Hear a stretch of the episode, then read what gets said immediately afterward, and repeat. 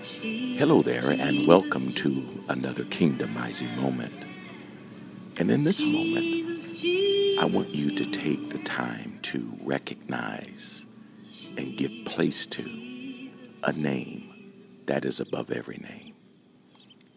A name that's full of power, a name that's full of anointing, a name that has the capacity when you speak it, it'll cause troubles to tremble.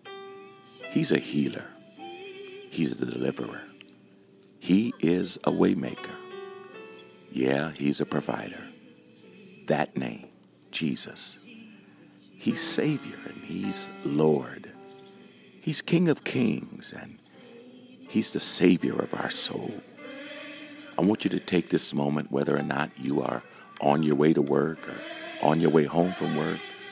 Maybe you're at lunchtime and maybe you just needed to pause and just to give God thanks. Or maybe you're going through a challenging moment, a difficult time. The name of Jesus fits right there. He understands and he sees.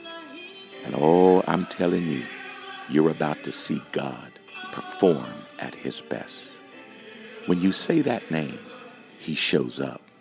He wants to bring you to a place of victory, to a place of empowerment, to a place of divine enlightenment.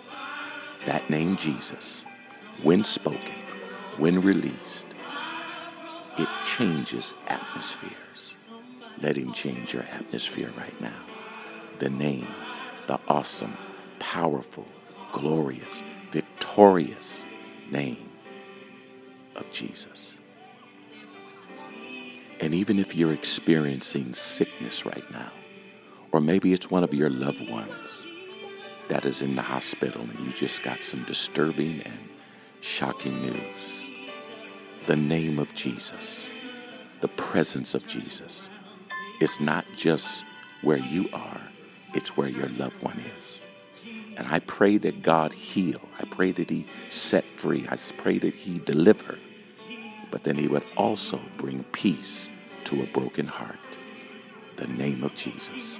It's yours. Embrace him as he embraces you.